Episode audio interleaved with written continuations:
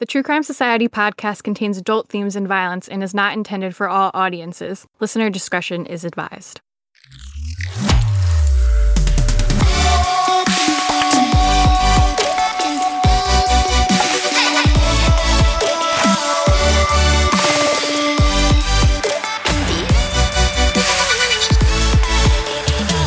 What's up, guys? Welcome to another episode of True Crime Society podcast with Stephanie and Olivia. It is March 8th, the day before my birthday. So it's my last podcast as a 31 year old. Next time I will be a 32 year old. So if, if you any different, yeah, if you notice any changes next week, that's why I'll be much more mature. yeah, Still won't be able to pronounce anything and we'll probably still make dumb comments. I feel like that that stops when you're over forty. Maybe I'll be able to tell you guys in a few months. Oh, nice. what are you doing for your birthday? Uh, I mean, tomorrow probably nothing really. I just I ordered a cake. We all know I love a cake. I was What kind debating of between Cake did you get?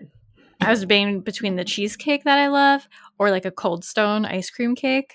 And I went with the cold stone cake because I could get like a smaller one at least because I've been trying to um, get in shape and stuff for my wedding. So the cheesecake that I love comes in like a really big cake and I could eat it for like a week straight. so I was like, let me get the ice cream one because I could get a smaller size though. But it's expensive. It's like 45 bucks. yeah, I feel like ice cream cakes are like that here. When you get a cold stone, here it's called cold rock. But yeah, the same type of That's cake. That's really funny. the same type of cake is like some of them are up to a hundred dollars. It's crazy. Yeah, the, the I got the smallest one and it was like 45. It says it serves 8 people. But um yeah, there was like three other sizes. What flavors did you get? I had like a mint chocolate chip one that kind of has Oh. like the thin mint type cookies. Yeah. So yeah, so and I think maybe I'll order some burritos tomorrow. I'm in like a burrito mood. Sounds like a perfect birthday ice cream and burritos. Yeah, and then Saturday I'm gonna go bowling with my family because I love bowling. No one likes bowling but me, so it's my chance to be like, we're going bowling, guys. You have to force them every birthday. Yeah. And then on Friday, I'm supposed to like go meet up with friends at this new brewery that opened, but I swear it snows. Like it has, it's hardly snowed this whole winter. It snowed once, as everyone has heard me say. But I swear every week, birthday weekend I have, it snows. Like last year, we went to the casino, like that's kind of near here, and it was like a blizzard. And then, of course, now it's going to snow on Friday, and I'm like, great. It's so weird here too because we are officially in autumn or fall now. Like ours started first of March, but it's been way hotter in the in the last week than it was all summer. Like I think we had our hottest day since January 2022 or something. So it's crazy how you have all summer, it's officially over, and then the weather gets even more extreme. Yeah, it's just been crazy here. I don't know. Fun times. It has. Uh, it's been a big full moon this week too. I feel like everything's crazy. I feel like we said that last week, so maybe this is just life. Yeah.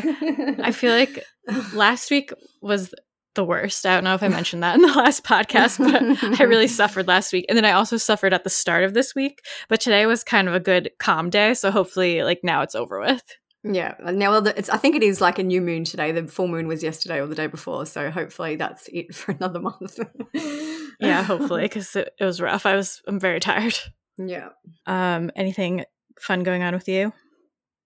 Not really. Pretty quiet weekend. I've got after this weekend, there's a lot going on. It's one month today exactly until our Japan trip, so that's exciting. So we're pretty sorted. Just got you know kind of the last few things to plan and lock in, and then actually start you know f- making sure I've got everything I need and all the stuff I need to do.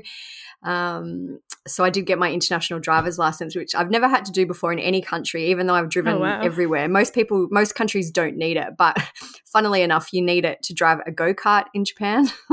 It's so weird. so there's this thing called um, I know, like I think it was called Mario Kart, but um, like Mario, Super Mario have kind of trademarked it, and now they've the one we're doing is called Monkey Kart, where you Mhm. dress up as a character and you drive around the streets of Tokyo in a go kart.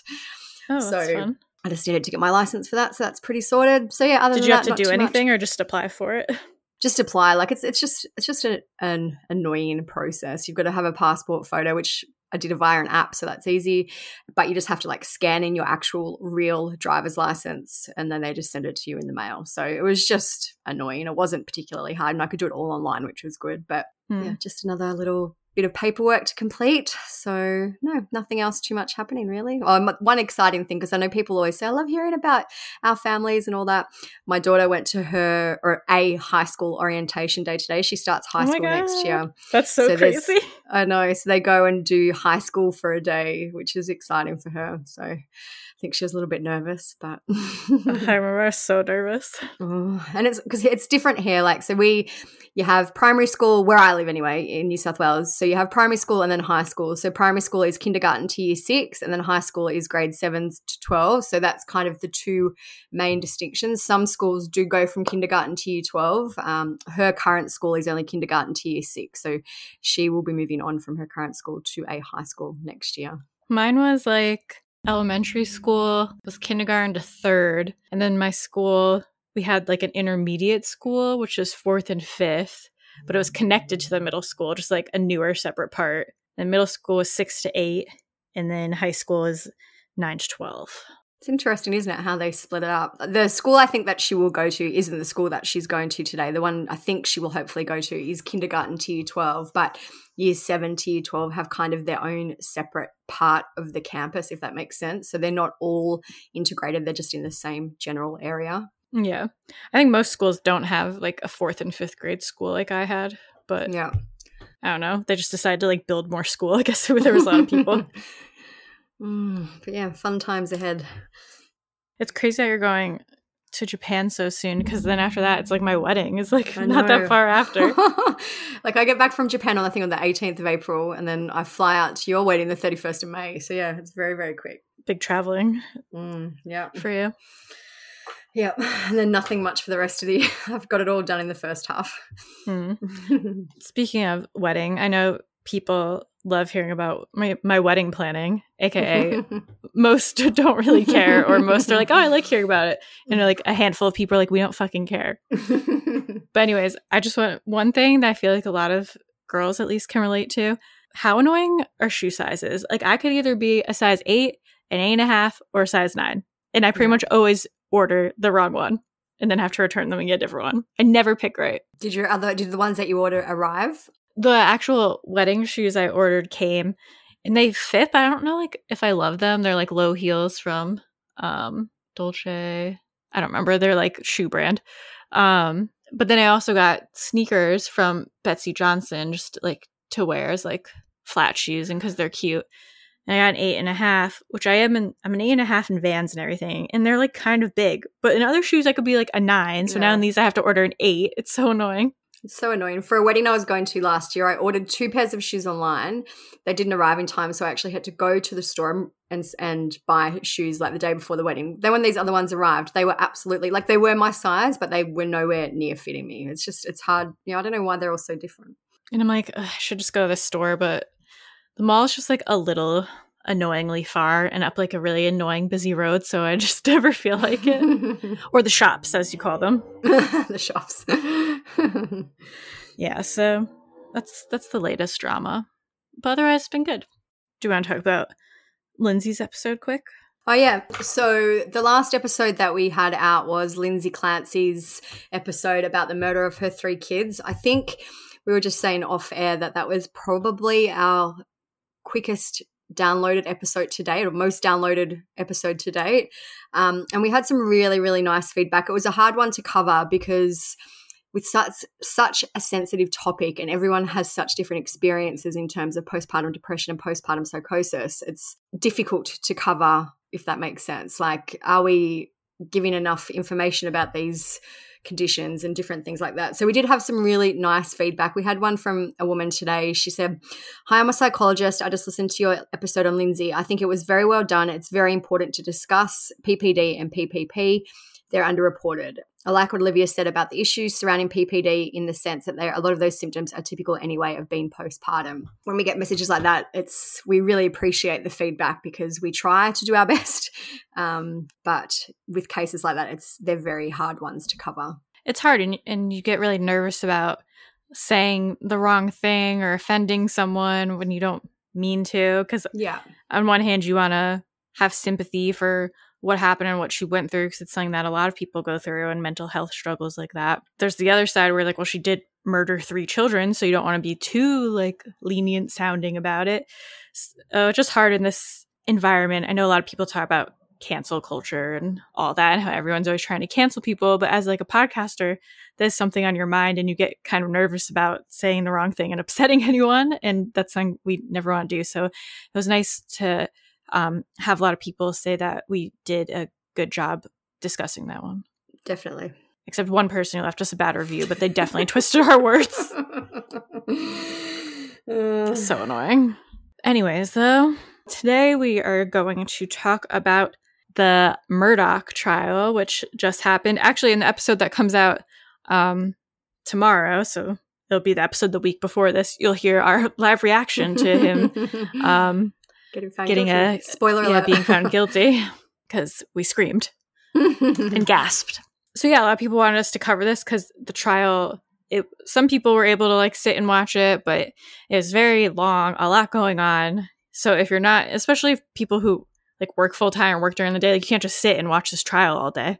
yeah. So we're going to go through like a recap of it. Obviously, there's tons that happened, but we're kind of just going to more so go through like the highlights and the relevant stuff. Yeah. We Um, won't be like, we won't be going through every day if it was just kind of routine things happening. We- We've picked out kind of the most important parts of the story, essentially. If you want to know more about the background of this case, we did a two part episode in 2021. So if you just search for it, they'll come up.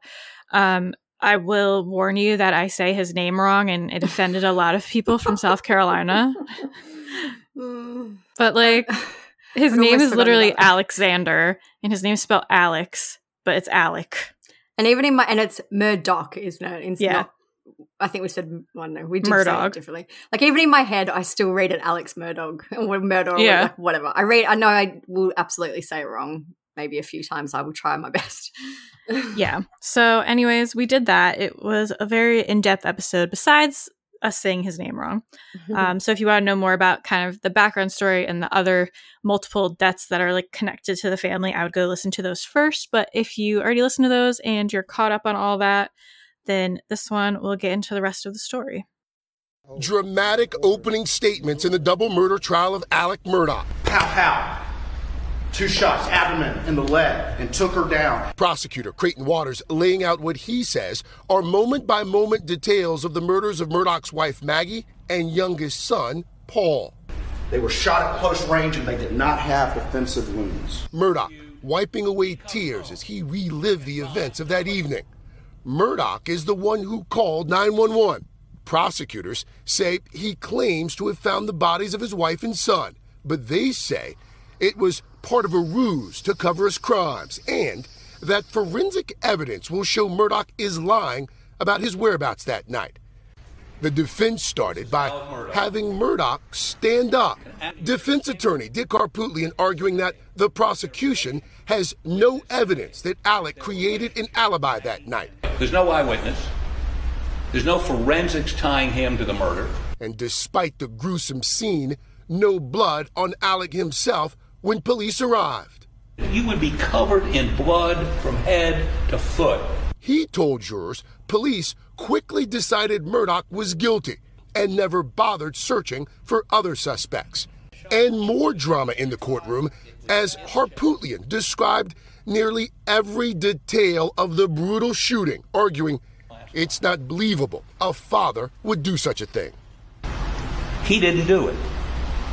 He didn't kill Butcher, his son and, and wife.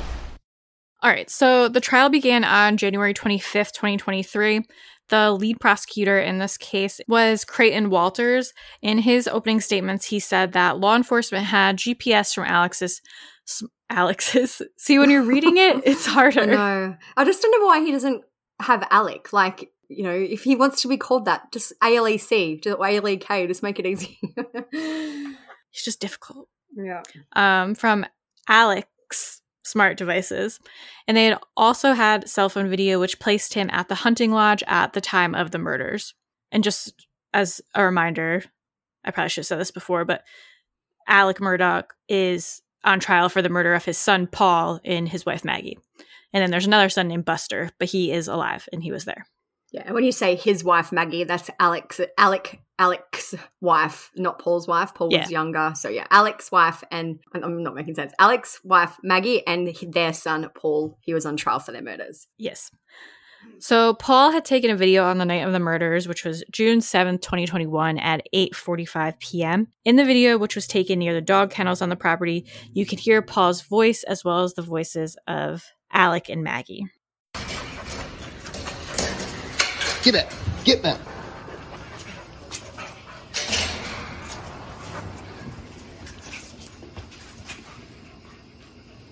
Quit, Cash. Come. Quit. It's okay. Come here. It's not bad. Come here, Cash. Shit. Come here. Post it. Cash. Hey, he's got a bird in his mouth. Bubba. Hey, Bubba. It's a guinea. This is a chicken. Come here, Bubba. Come here, Cash. Come here, Bubba. Cash. Quit.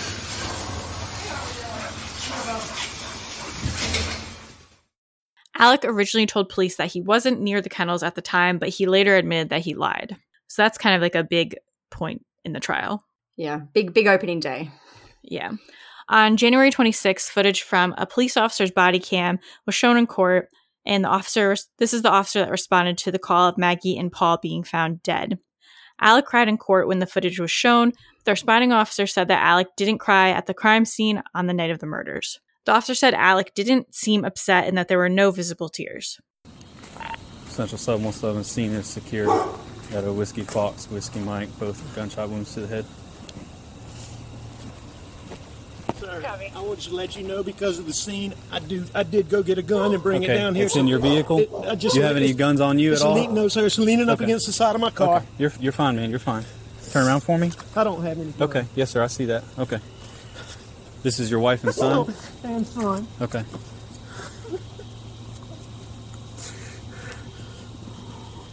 It's bad. It's bad. Check the pulses. Yes, sir. this is the firearm you brought from inside the house. Yes, sir. Yes, sir. I went and get. This is a long story. My son was in a boat wreck a, a few months back. He's been getting threats. Most of it's been benign stuff we didn't take serious. Okay. Um, you know, he he's been getting like punched. um, I know that's somebody. I know that's what it is. Okay. When did you get home? Right, Um, right when you called, or did you go to the house first? Where is the house? I came to the house first. My mom has late stages Alzheimer's, and my dad is in the hospital. Okay. I left. I don't know what time. I can go back on my phone and tell you the exact times. Did you check? Okay. Did I check what? Did you check them? The, the, we got medical guys that are that, that's that's that's what they're gonna do. Okay, uh-huh. What are they doing? Can they hurry? they are. Yes, sir. That, that gentleman that was out here already, he's one of the battalion chiefs. Okay. In the body cam footage, Alec can be seen telling police that Paul had received threats due to the boat crash that killed Mallory Beach. And that's one of the ones we talked a lot more about in the other episode. But in summary, Paul got drunk and his friends were drinking on a boat, and Paul was driving the boat. And since he was drunk, they were being kind of reckless, crashed. And um, this girl, Mallory, ended up dying from the crash. Back to the body cam footage, Alec is seen on there saying, This is a long story. My son was in a boat wreck months back. He's been getting threats, most of them benign stuff we didn't take serious. And just as a reminder about Paul and Maggie's injuries, Paul was shot twice with a shotgun, and Maggie was shot in the back with an assault rifle and was then shot several more times while she was on the ground. Um, so it was always like a big point, kind of the the defense and that people were wondering about since it was two different guns, could have been two different people? Yeah, it's interesting that he wasn't crying at the crime scene when his wife, especially it seems, had been very brutally, almost overkilled. But yeah, he cried in court about it. Guess the adrenaline wore off while he was at court. Yeah. On January 27th, Alec's lawyer Jim Griffin argued that because authorities had been invited to search the property, that was a sign of Alec's innocence. He said no guilty person would be so transparent. Just debatable. Mm. Jim also cross examined Detective Laura Rutland about how Alec looked on the night of the murders. There was allegedly no blood on his clothing. The attorney said he didn't look like someone who had just been within feet of blowing Paul's head off, right? I noticed a lot during this trial that they were very graphic about how they spoke about blowing off Paul's head or blowing his brains out, which I kind of thought was weird. There have been some actual photos of, I guess, the autopsies of Maggie and Paul leaked. His head wasn't blown off from what I No. could see. Like he he obviously died from the injuries, but he was still recognizable as Paul. Um, It's not like his Yeah. face was missing or something. yeah, it was. It's yeah. Inter- the language that they use is interesting based on the actual injuries. I feel like they're trying, I'm sure it's a tactic of like maybe seeing how he'll react to that phrasing or Yeah. just trying to like make it seem like on the defense side, trying to make it seem like ex- especially heinous to the jury and like, oh, the father could never do that to his son. I And even know. in this point, it's his lawyer cross examining, but maybe he's just trying to kind of exaggerate it so much because there's no way a father could ever do that to his son, if that Yeah. kind of makes sense. So the detective responded, I can't say that. There are so many factors that you would have to take into account. She said that Alec could have changed his clothes after the shooting. She said he's sweating and they're dry, so I'd say yes, in reference to him probably changing his clothes. There was a break in court proceedings after this, and they didn't reconvene until January 31st, which was a Tuesday. Just, just kind of a little note. I think that there was a lot of COVID delays in this case. Like, I feel like at one point, a lot of the jurors had COVID. So there are a few kind of breaks. If you're looking, if you really want to do a deep dive and find out exactly what happened every single day, there are some breaks due to that. Bomb threats. Yeah. Um, Jim Croft, who was an agent with the South Carolina Law Enforcement Division, testified on this day about Alec's alleged questioning following the murders. He said that Alec cried during a police interview, and after seeing graphic photos of Paul's body, he said, It was so bad. I did him so bad. He's such a good boy, too. The defense tried to argue that Alec had actually said they did him so bad. The recording was then replayed at a third of the speed, and Jeff said, I still hear him say I. So I know this was a big thing that people were talking about too, because it was like, was he confessing guilt? Where, I mean, I feel like maybe, but even though I do think he did this, I feel like he's too smart to have done that. I, I was more so wondering if he maybe was feeling guilt about like his how Paul was raised, how maybe he was a Yeah. shitty dad. Like, I did him let so him bad. down. Yeah, Yeah. that's if he did say that, I don't think he was confessing to the murder. I do agree. He was talking more in general about letting Paul down. I feel like Paul was one of his well, I guess he only had two sons, but was Paul was definitely a favorite. He seemed to protect Paul a lot. Yeah, I agree. I just I don't think he's dumb enough to just make that mistake. No, Seems especially calculated. when you figure out kind of the lengths that he's gone to to try and cover this all up. Yeah, I agree. I don't think it was a confession. So this brings us to February 1st. Uh, Britt Dove, who is with the Computer Crimes Unit for the South Carolina Law Enforcement Division. Um, you may have also heard of this division referred to as SLED during the trial. Um, stands for State Law Enforcement Division, but a lot of times they'll just say SLED. And she testified about the use of Maggie's phone on the night of her murder. And I think with this trial, and we've said this with other cases too, that I feel like it's going to start getting, not that it's already not that it's easy now, but it's going to get harder and harder for people to get away with murder and crimes because the amount of stuff they can track just like from your phone and figure out from your phone use and activity and tracking is kind of crazy. Yeah. There's a lot of that that we'll get into. So Maggie apparently made a phone call at 7:50 p.m. that lasted for 3 minutes and she also sent text messages to a friend that night as she headed to the hunting property.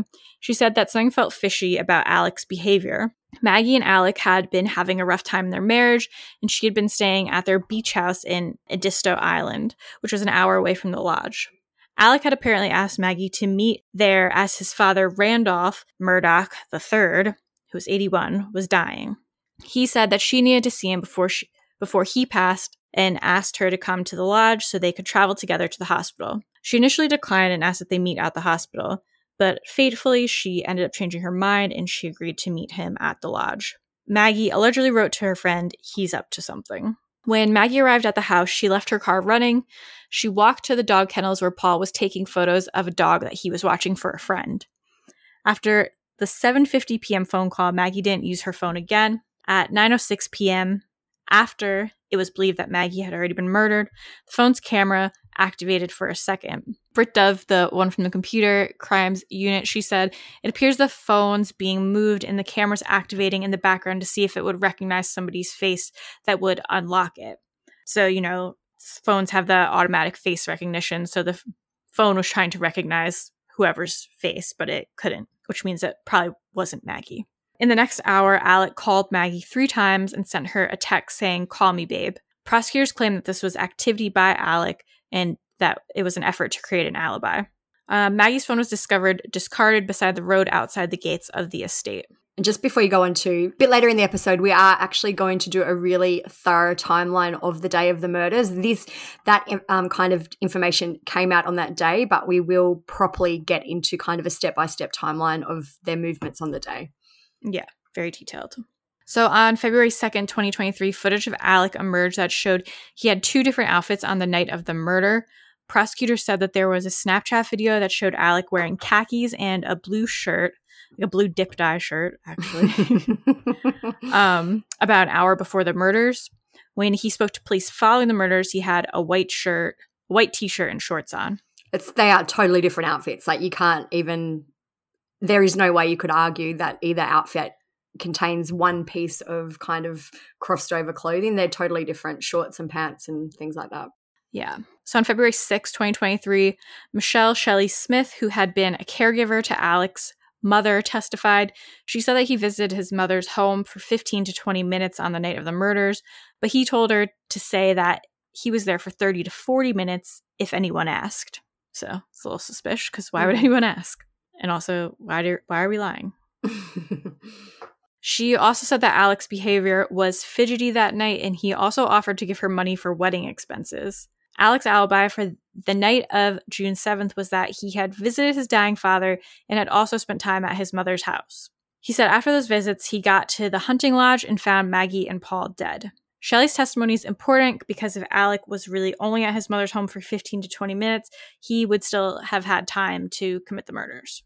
Alex's mother, I believe, has dementia as well. And I, I read that she just sleeps a lot. I think she's still alive. Yeah, so I read that at the visit anyway, she slept a lot. So her testimony, even if she was truthful, wouldn't really be able to be used because she's unwell and not able to remember. Yeah.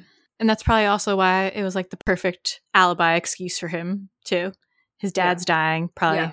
not really that coherent and the mom has uh, dementia. Dementia. And they pay everybody else. Like everyone else around them is basically a paid employee. So that's yeah. no doubt why he's offering to pay her for her wedding and things like that. Subtle.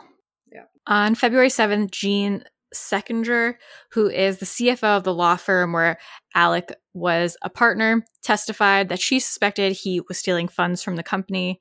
Um, this is another thing that we talk about in the last episodes we've done this. He was also kind of being investigated for stealing a bunch of money from his law firm and not paying any of the victims and kind of keeping all the money for himself and doing some some shady stuff. So she said that Alec had been writing company checks to a client but depositing them into a personal account of his. She said that on June 7th, the day of the murder, she confronted Alec about the missing money, which by then totaled $2.8 million. Jean said Alec was annoyed and abrupt during their conversation. He apparently received a call around this time about his father's declining health, and Jean told Alec that they could discuss the missing money at a later date. She testified that Alec had likely been stealing money since 2011. She said, I take his conduct very personally. He stole money. That money was stolen. It's um, very interesting timing that the murders then happened on this day when she confronted him about this money. Um, in our last episode, I know we spoke about how Maggie had been probably consulting divorce lawyers. I feel like Maggie absolutely knew the money issues, or, you know, to what extent we don't know. But it's interesting that it all came to a head after he was finally confronted about the money. Yeah, he seems like he, he knew the jig was up. Yeah. On February 8th, 2023, a bomb threat was called into the courthouse. At noon, a clerk at the sheriff's office received a call from an anonymous phone number. The caller told the clerk that there was a bomb in the judge's chamber, so the courthouse had to be evacuated. The threat was eventually traced back to Joey Dean Coleman, who is a 32 year old man that was incarcerated in a different county. He had no apparent link to Alec or the murder trial, um, and that was according to the Colleton County Sheriff's Office. I have so many questions. How can an inmate make a bomb threat from inside a jail?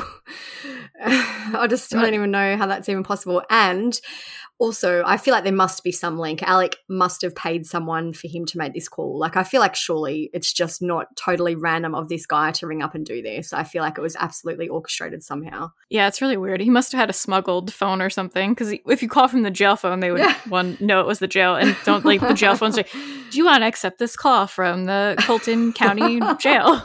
And like you would think surely they would monitor for words like that, like bomb, like any words Yeah. you think would be, I don't know. I just feel like it's such a strange part of this story. Yeah, very random. Um, so officials allowed people back into the courtroom at 2:30 p.m. On February 15th, 2023, Maggie's sister, Marion Proctor, took the stand. She said that she had a strange conversation with Alec directly after the murders.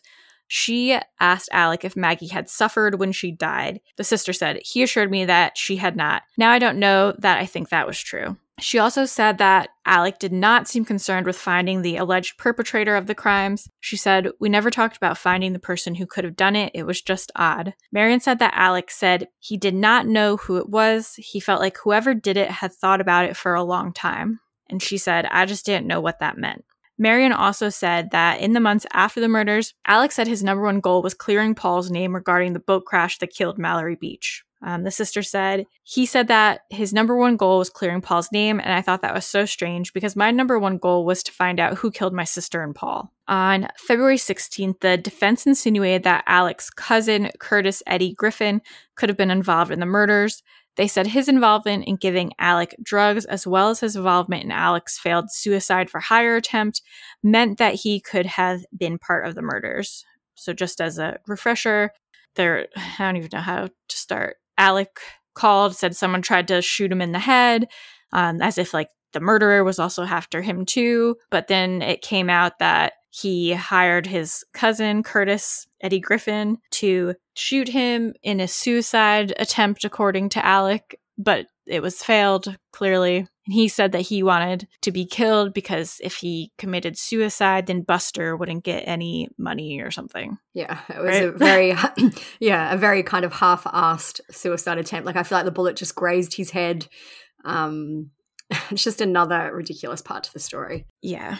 So on this day, details of Alec's drug addiction were also discussed. There was a claim made by the defense that Alec was at one point spending up to $50,000 per week on drugs. On February 21st, 2023, the only remaining Murdaugh child, Buster, took the stand. Buster spoke about finding out about the murders. He said Alec called and said, Are you sitting down? Um, Buster said, He sounded odd, and then he told me that my mom and my brother had been shot. Buster, when did you first find out that your mom and brother were murdered? my um my dad called me. I can't I can't remember the exact time, but it was later. Um, and he called me on the phone. He asked me if I was sitting down, and I was like, "Yeah." And then he, you know, sounded odd, and then he then he told me that that my mom and, and brother had been shot. Buster said that Alec was distraught on the night of the murders. He said he was heartbroken. I walked in the door and saw him, gave him a hug. He was destroyed. Buster also spoke about how Paul and Maggie had allegedly confronted Alec in the past about his drug use. Alec went to rehab in 2018, and Buster said, I thought that he'd handled it. Were you aware that your dad had a um, opioid addiction?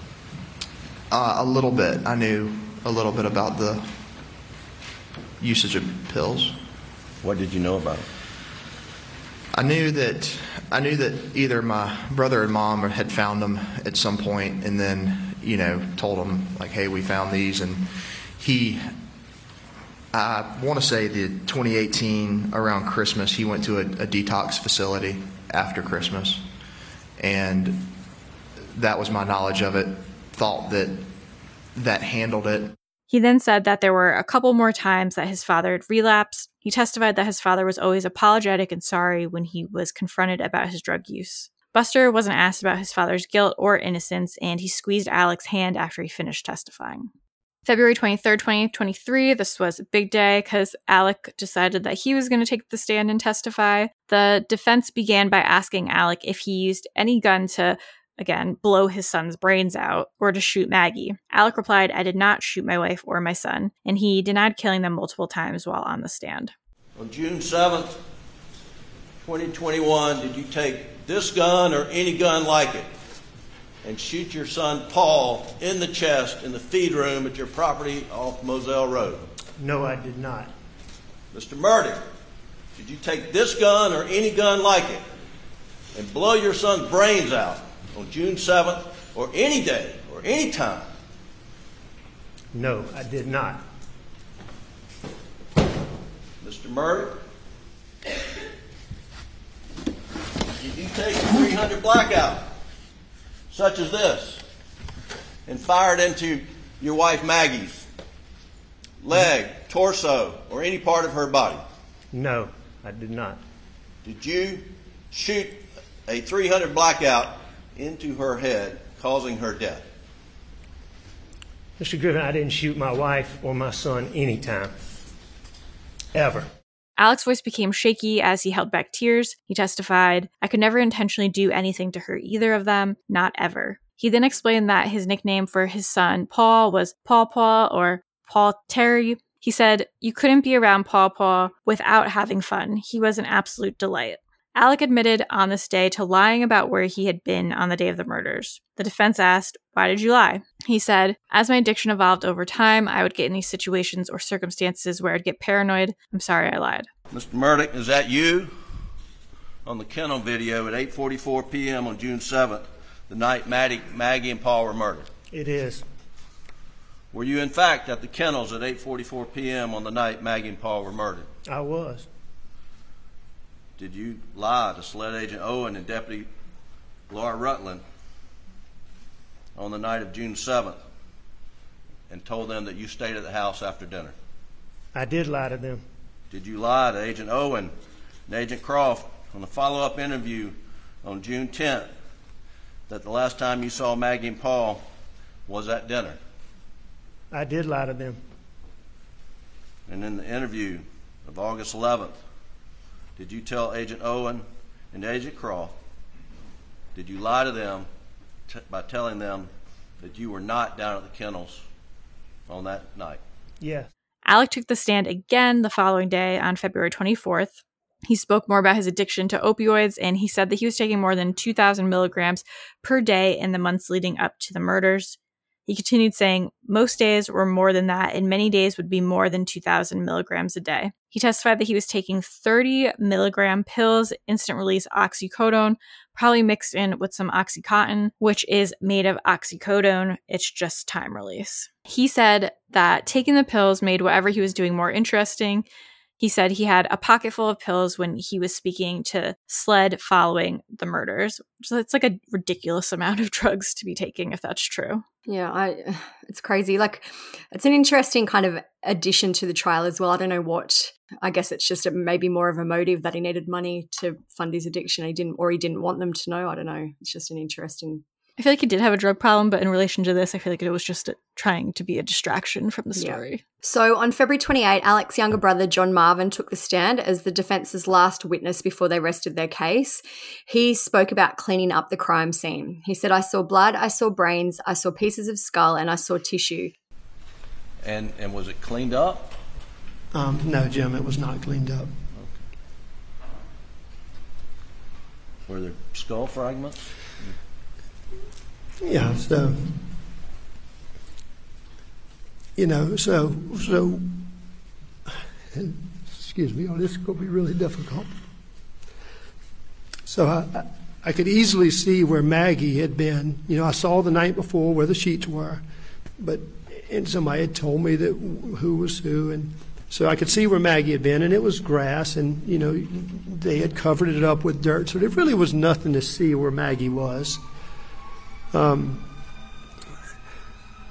I walked over to the feed room, and y'all have heard the descriptions. Y'all saw it. I've never seen pictures, and I've told them before coming to this court that I was not going to see pictures. But y'all can imagine what I experienced. It had not been cleaned up. I saw blood. I saw brains. I saw pieces of skull. Or, and, when I say brains, it, it could just be tissue. I, I don't know what I was seeing. It was just, it was terrible. Um, and for some reason, I thought it was my something that, that I needed to do for Paul to clean it up. I felt like it was the right thing to do. I felt like I owed him, and I started cleaning. And I can promise you, no mother or father or aunt or uncle should ever have to see and do what I did that day. I don't know. Uh, I'm not blaming anybody, but it's just. It, I was just overwhelmed. I, I, did everything I could, and I, I, would have moments where I would, I would, I would stop crying for a moment, um, and just, just you know, just in disbelief. Um, at one point, I called my brother Randy, and, and told him what I was doing, trying to describe what I was doing, and he immediately told me to stop doing it. It, it, it was not good for me. It was not healthy for me to be there. And I, I couldn't stop. I just, I had to do it for Paul. That's just what I had to do. Um, and I don't know, it's probably 15, 20 minutes later. Mark Ball shows up. Y'all heard Mark Ball testify. And he came and hugged me and told me it was okay to leave, okay to leave what was left of Paul, that they would clean it up. It's the hardest thing I've ever been through in my life. Yes, sir. He said, I told Paul I loved him and I promised him I'd find out who did this. So, John Marvin was also asked about Alec's relationship with Maggie, Paul, and Buster.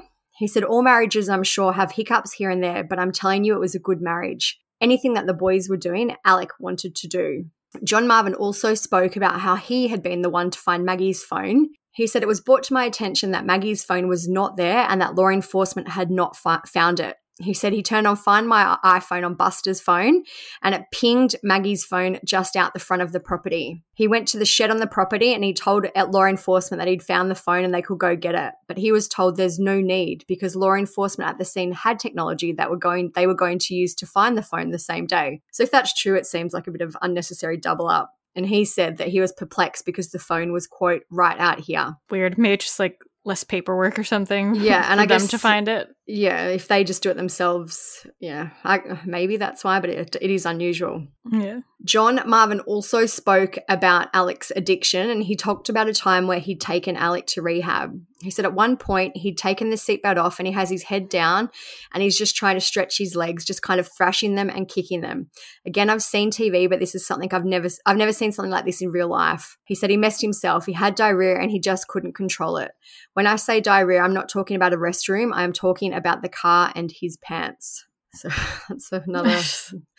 it's just it's a, it was a really a wild trial. What came out in the trial was crazy. That TikTok that I sent you about that part like killed me when it was like when you're on trial for murdering your wife and son and your brothers, just talking about that time you shit your pants.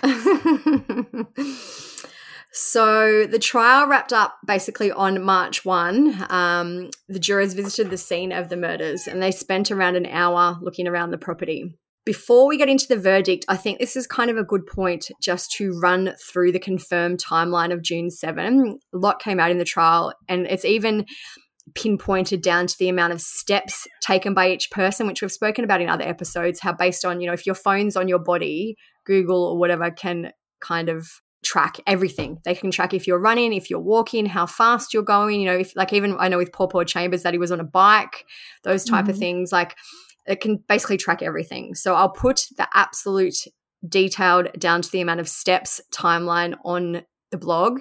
And in this episode, we'll just run through the main points. So on June 7 at 12:06 p.m. is where we'll start. Alec left the Moselle Hunting Lodge and drove to the law firm in Hampton where he worked and he arrived at 12:24 p.m. At 3:28, the family housekeeper Blanca finished cooking dinner for the family. She texted Maggie, "Dinner's on the stove, just left." Maggie texted back, "Thank you" at 3:40. At 3:41, Alec attempted to FaceTime Maggie. She didn't answer. And a SLED agent later said that the log for this call was manually deleted from Alex's phone. He seemed to do this a lot for pretty much every call he made in the afternoon and evening on this day. So, so weird. Yeah. So obviously they can still pull it from the phone records. It just wasn't on his phone at the time that they searched it. But it's like at this point, it just shows that he was planning it this whole time. And also, I, I don't know why you'd bother deleting the 3:41 p.m. Yeah, like because she was obviously alive then, like you know, and she wasn't with Alec then. So, like, I could maybe understand his dumb reasoning to delete the calls around the time of the murders, but in the afternoon, why would he even bother? I wonder when he deleted them, like after the fact, and he was just like in a panic, being like, "I'm mm. deleting all these everything." So, at some point before 4 p.m., Roger Dale Davis arrived at the lodge to feed the dogs and chickens and to clean out the animal pens. He later told police that nobody was there when he arrived and nothing was out of place. At 3:55 p.m., Maggie texted the housekeeper Blanca, "I'm waiting at the doctor. Alec wants me to come home. I have to leave the door open at Edisto. I trust Mexicans to shut and lock it for me. His dad is back in hospital. No cancer, it's pneumonia." That's just such a weird text. And I'm wondering if it was like a typo or something. Like, I trust Mexicans to shut and lock. I assumed it was just her being racist. or- Racist. and, you know, I don't know if anyone else has watched the Murdaugh Netflix documentary. Like, I feel like Maggie's sometimes made out to be a victim in this. And obviously, she's a victim in the terms of that she was murdered.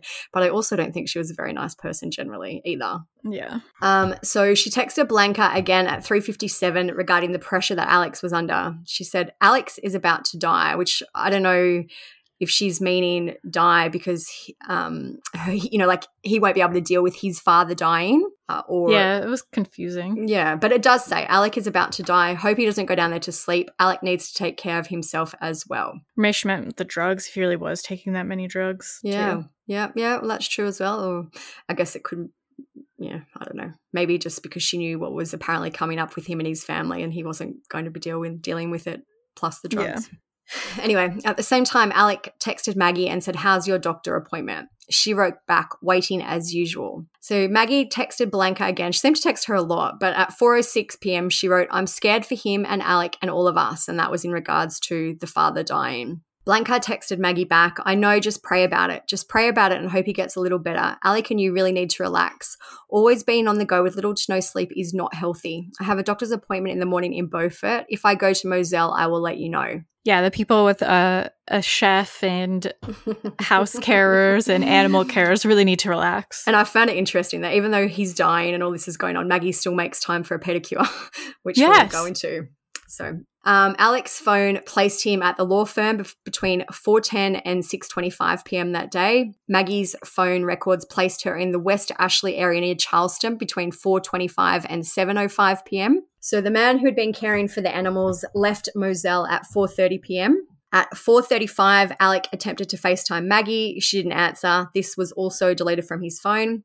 So this is kind of where we learn where Paul was at the time on this day. Between 5:30 and 6:09, he was in Okatie, according to his phone records. At 6:08, Paul called Dad.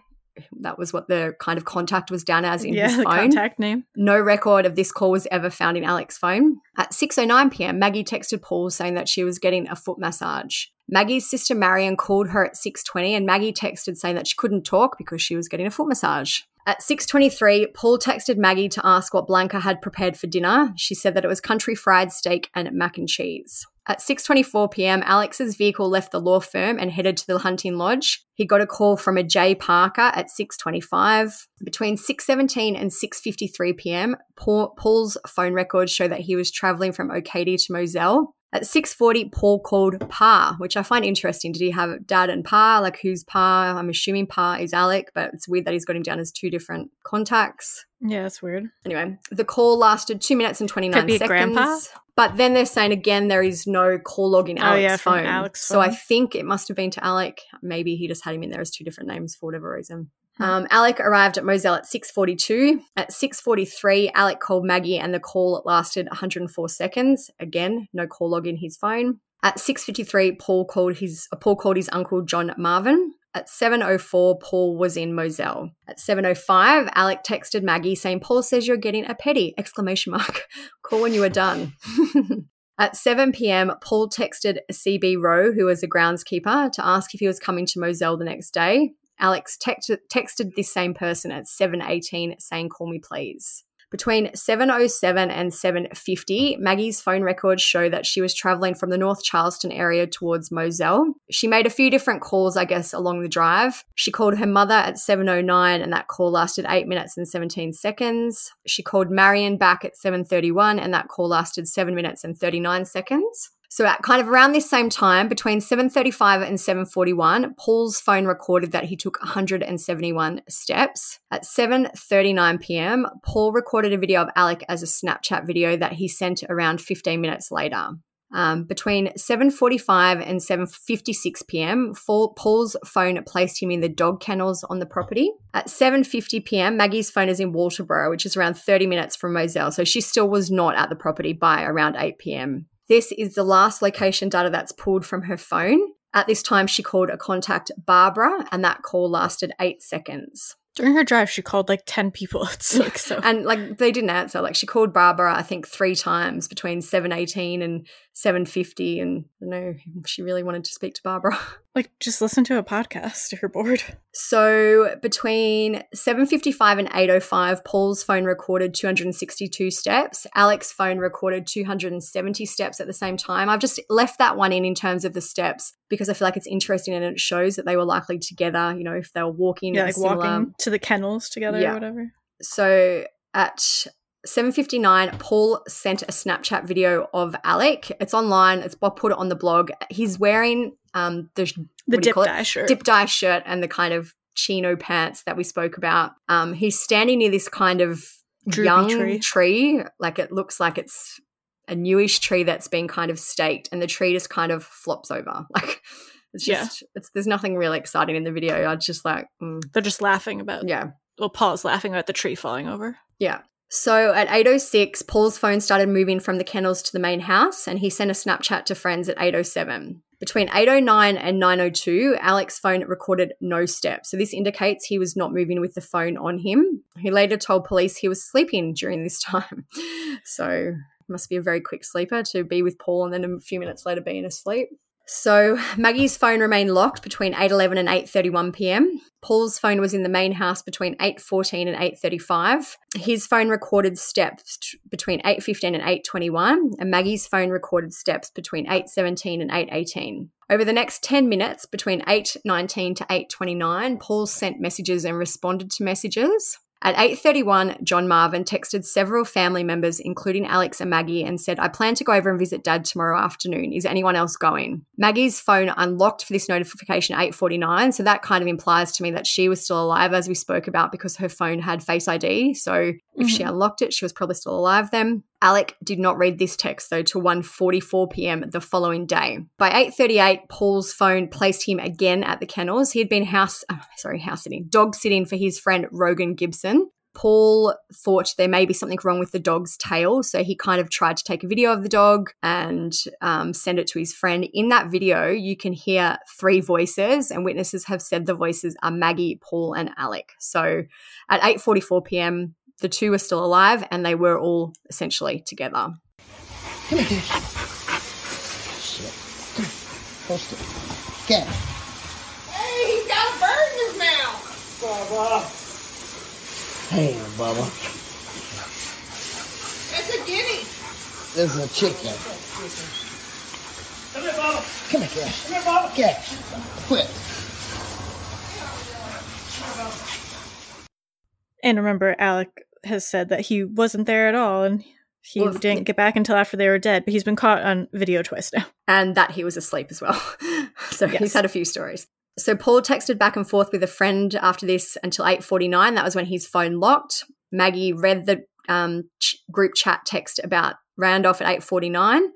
She accessed an app also at 8:49 and that phone was locked shortly after. It was not unlocked then until the following day when it was found a quarter mile away.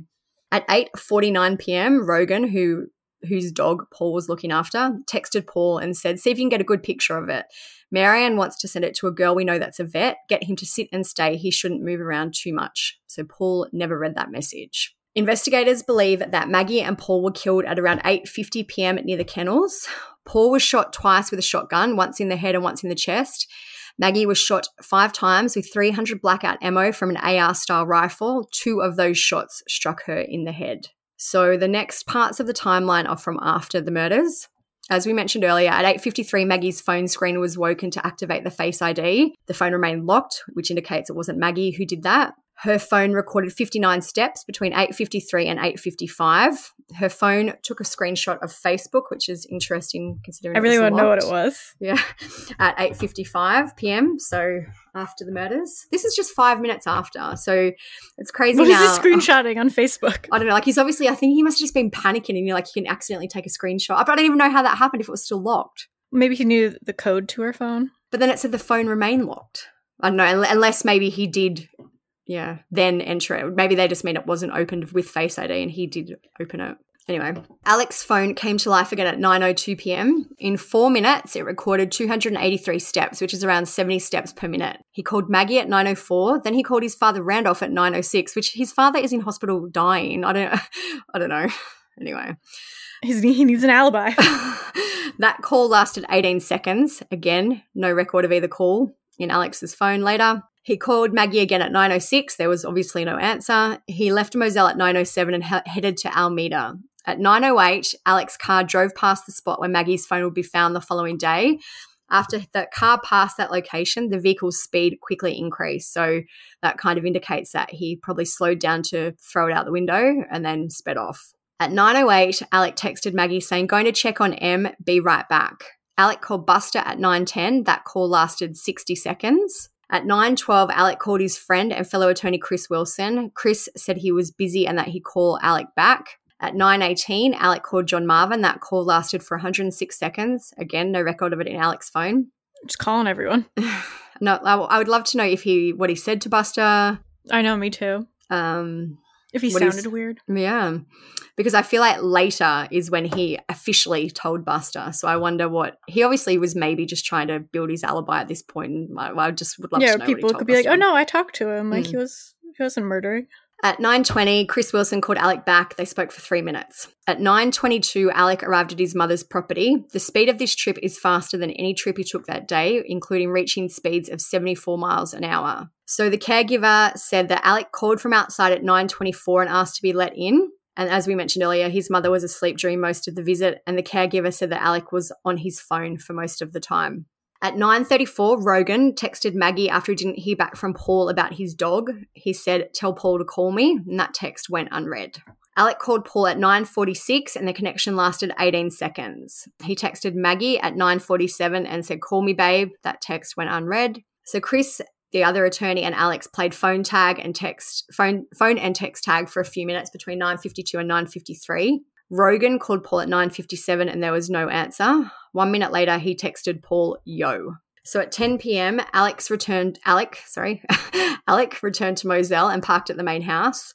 On the drive back, he reached speeds of 80 miles an hour when the maximum speed limit was 55. He drove and parked his vehicle at the main house at around 10 p.m. At 10:05 p.m., he drove it around to the kennels. At 10:06 p.m., so 1 minute later, he called 911 to report that Maggie and Paul had been shot. 911, where's your emergency? this is Alec Murdaugh at 4147 Moselle Road.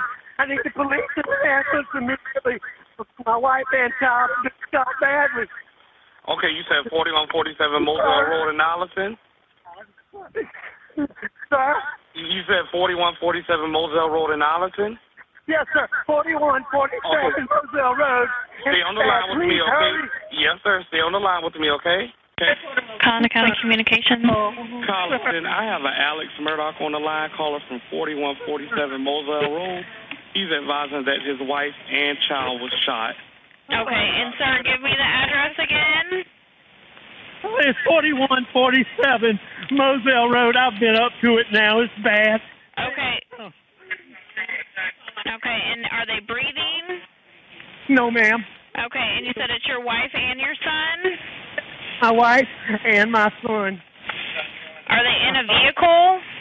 No, ma'am. They're on the ground out at my kennels. Uh, After the 911 call ended, Alec drove his vehicle back to the main house before returning again to the kennels at 10:14. At 10:17, he started calling and messaging people. He texted Randy Murdaugh, "Please call me emergency." Police arrived at the kennels at 10:25 p.m. and SLED were contacted for assistance. At 10:47 p.m., Alex texted Buster, "Call me urgent." Buster called Alex at 10:47 and that call lasted 162 seconds.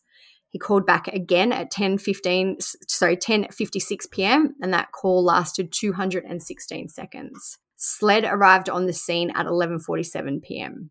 So that is kind of the main timeline of the day until police really arrived and started to investigate. So, in terms of the verdict for this case, I was a little bit unsure as to what would happen. I feel like he's absolutely guilty. I was just not sure if there was enough um, evidence. Do you know what I mean? Like, not, I didn't know if it would be totally clear what would happen. Yeah, because there's not a lot of physical evidence. There's No. a lot of like digital evidence. Yeah, and you know, I I just didn't know if they would be able to convict him without a reasonable doubt, but they did. On It's March, not like oh his his DNA was at the scene, but like it was, but like yeah, it's his house. Yeah. So it's not like they could pin him on that. So on March 2, to 2023, after del- deliberating for less than three hours, it was so quick, the jury found Alex guilty of the murders of Maggie and Paul. So the Deputy Attorney General said, I want to thank the jurors for their service and the justice they delivered to Richard Alexander Murdaugh today. Alec tried one last con to prevent the accountability he has never had to face in his life, but the jury saw through that and properly found he murdered his wife and son in cold blood. So the following day, March 3rd, Alex was sentenced to two life sentences, which will run consecutively. Before handing down the ruling, Judge Newman told him it might not have been you, it might have been the monster you become. When you take 20, 40, 60 opioid pills, maybe you become another person. So that is kind of it in terms of the actual trial. Um, I saw one juror that came out after the fact and said that what really did him in for a lot of them was the dog video where you could hear him talking in the background. Yeah. Because he was like, no, I wasn't there. And it happened right after that. So he was clearly there. Yeah, he. I feel like he absolutely planned all this. Um, I just don't think he planned it well enough. You know, he could have. And he probably didn't know that Paul was taking a video. Yeah, yeah, that was the one thing that did him in. I always love it. Sounds weird to say love it, but when the victim, it's kind of like they have their one last thing that like puts the nail in the coffin for the person who killed them.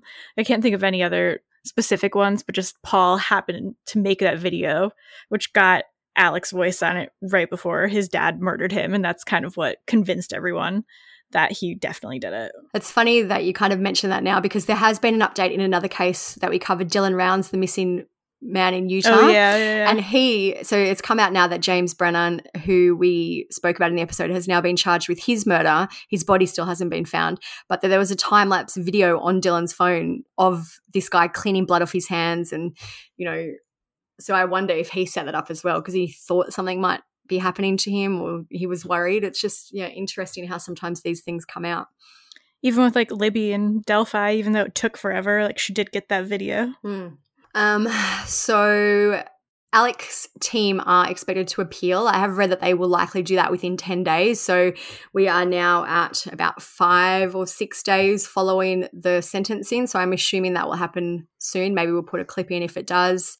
Lawyers for Alec Murdaugh filed an appeal on his behalf yesterday, just one week after a South Carolina jury found the 54 year old guilty of killing his wife and son. The disgraced lawyer was sentenced to life in prison without the possibility of parole. Barbara McQuade joins us now. She's a former U.S. attorney, current law professor at the University of Michigan, and NBC News legal analyst. So thank you so much for being with us this morning, Barbara. First off, what do we know about this appeal so far, and what grounds do we think Murdaugh's lawyers might be using here? Well, it's a fairly routine matter for defense attorneys to file a notice of appeal because they must do so within a very short window of time. Usually they file that provisionally. It may be that they're not even aware of any particular error that they're going to focus on in their appellate briefs. They get more time to actually scour the record and look for that. Oftentimes it's useful to bring in another lawyer, a fresh set of eyes, to read all of the transcripts and think through any potential errors that might have been made in the case below. Sometimes it's evidentiary issues. Sometimes it's permitting uh, the fruits of searches or statements to come in.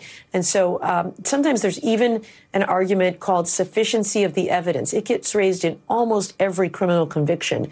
What it says is no rational fact finder could have found me guilty, even though this jury did. I should also note that appeals are successful only in less than 10% of cases because most of the time judges get it right.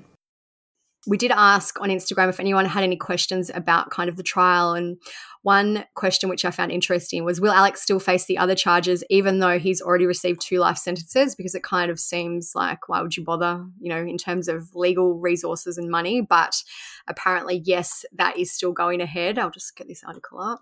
Because he also owes those people money, really. So he's still facing 99 counts of embezzlement, computer crime, money laundering, conspiracy, and that he's basically swindled people out of $9.3 million. So they that is still going ahead, as is in the investigation into their former housekeeper Gloria Satterfield and her death. I believe that is also being looked into still. So it doesn't sound like just because he's now will likely be in jail for the rest of his life that they that they're dropping everything else. One other question that came up a lot was Do we think he acted alone and will Buster be investigated?